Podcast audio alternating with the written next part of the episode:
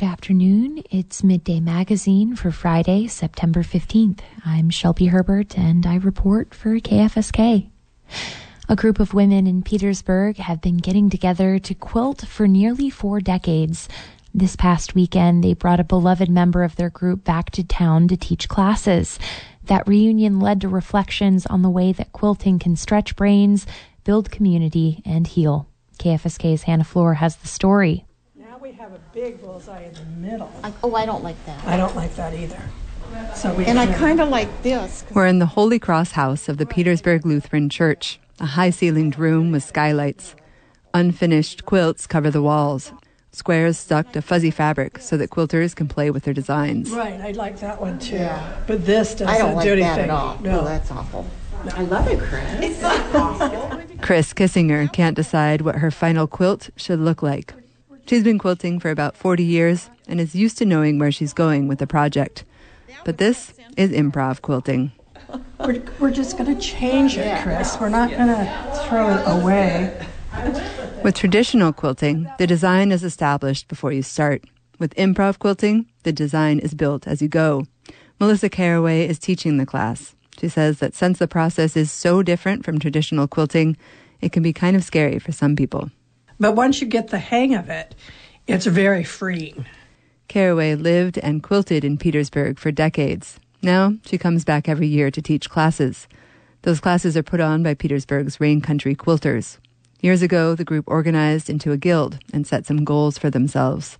They wanted to support the craft of quilting, to encourage one another, and to engage in community service.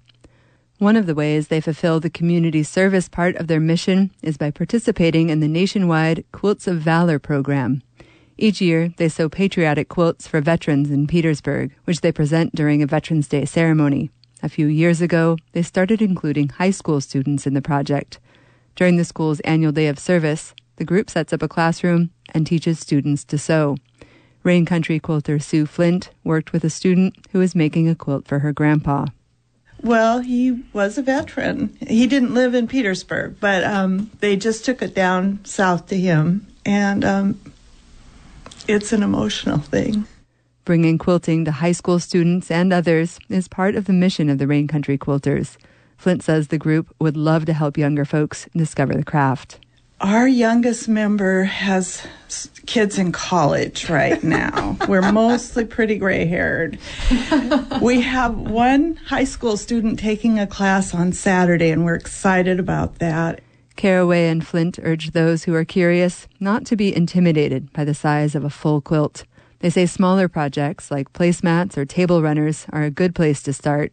Baby quilts are a great idea. Right. Yeah, They're small, they're less mm-hmm. intimidating. right. Babies don't care, they just like them. That's right. Caraway says quilting is a way to connect with others in the community. The sharing with other people, people that you didn't normally um, come in contact with on a daily basis, but you had shared a common interest. And so it gave you much more of a feeling of belonging, which is important to everyone, I think. She says lots of her students and customers joke that quilting is cheaper than therapy. You do get to um, reflect on things and people that you care about when you're sewing. So it's a very healing process for me and for many others, I think. Yeah. That's kind of neat because look, Right. See, and I like the way this goes. Chris Kissinger still hasn't settled on a final configuration for her quilt, but she says she really likes improv quilting, and that surprised her. I'll do it again. Yep. yeah, it was good. It's good for old brains to learn new things. so, yeah. Members of the Rain Country Quilters plan to continue organizing yearly classes and learning new ways of doing the time honored craft. In Petersburg, I'm Hannah Floor. The Rain Country Quilters will have their annual Petersburg Quilt Show at the end of October. Alaska Public Entity Insurance has concluded its review of the Petersburg Borough's safety practices and human resources. Community members are hoping the report represents the first steps towards reconciliation and healing from a 2016 crash which killed two borough employees. Here's more. By nearly all accounts, Petersburg never fully healed from a tragedy that took the lives of two borough employees in 2016. Marie Giesbrecht and Molly Parks were working for Petersburg Borough's Parks and Recreation Department when they died in a van crash. They were on their way to set up a running race as part of the borough's 4th of July celebration.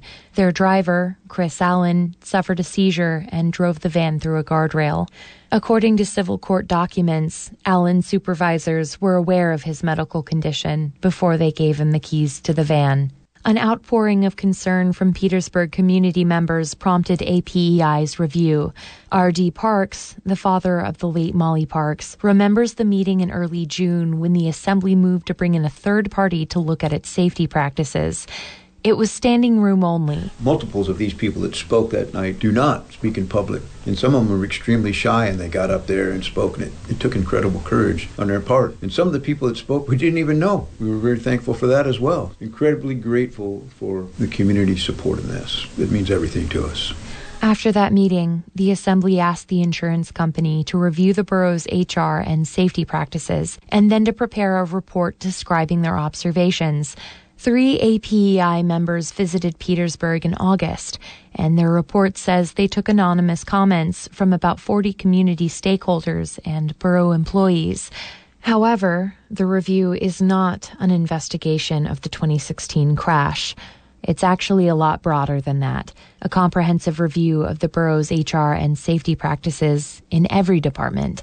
Barbara Thurston is the executive director of the insurance company. She says she knows a number of people in the community want to hear about the circumstances surrounding the crash. But to those people, she says, that's not what this is about. What we've been asked to do is to review the borough's safety and human resources risk management practices as they are now to make sure that the pieces they need to have in place they do. She says the report looks over things like hiring, reference checks, and disability accommodations, and it covers the whole borough from Parks and Rec to the police department to even the public library.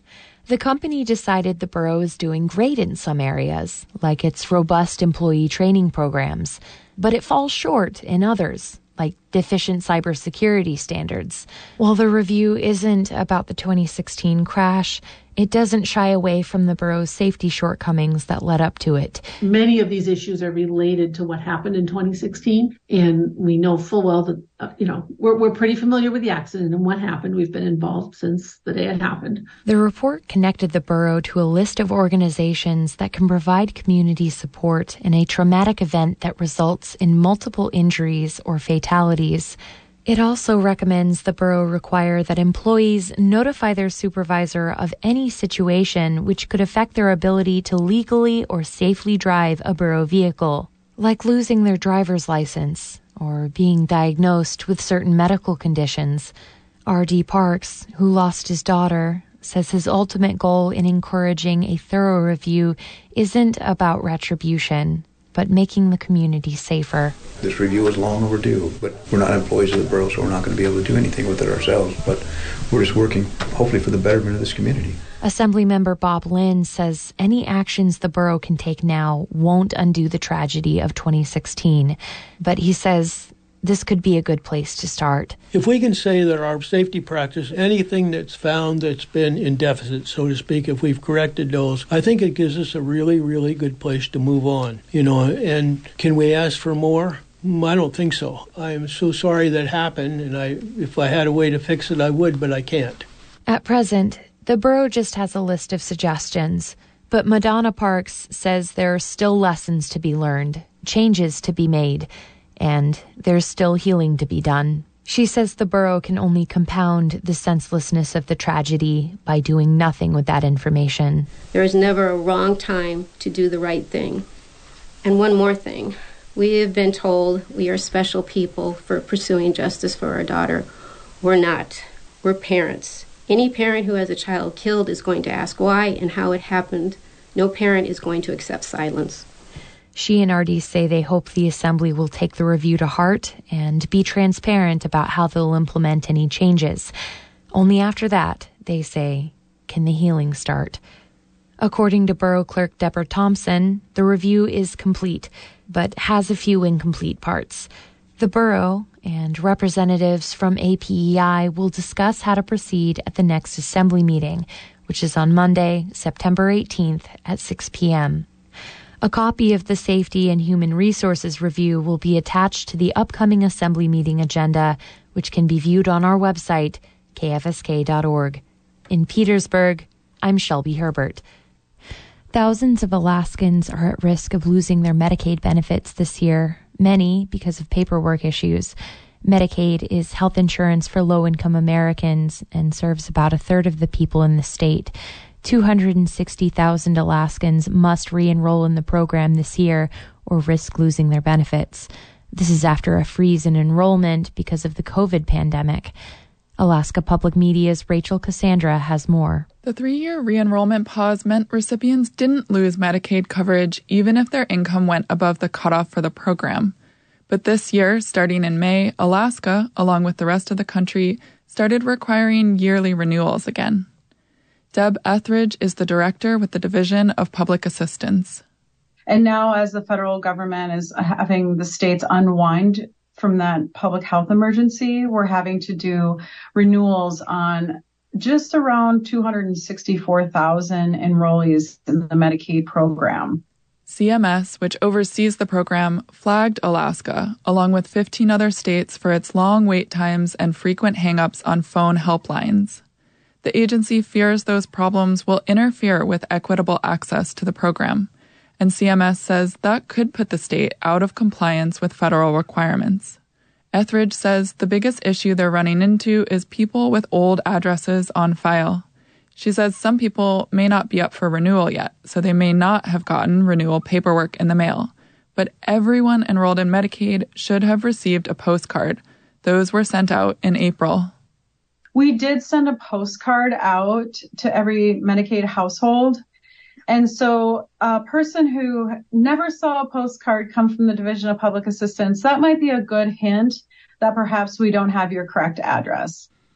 Because the renewals have been paused for so long, more people have experienced life changes that may affect coverage, and more people have moved to new addresses than usual.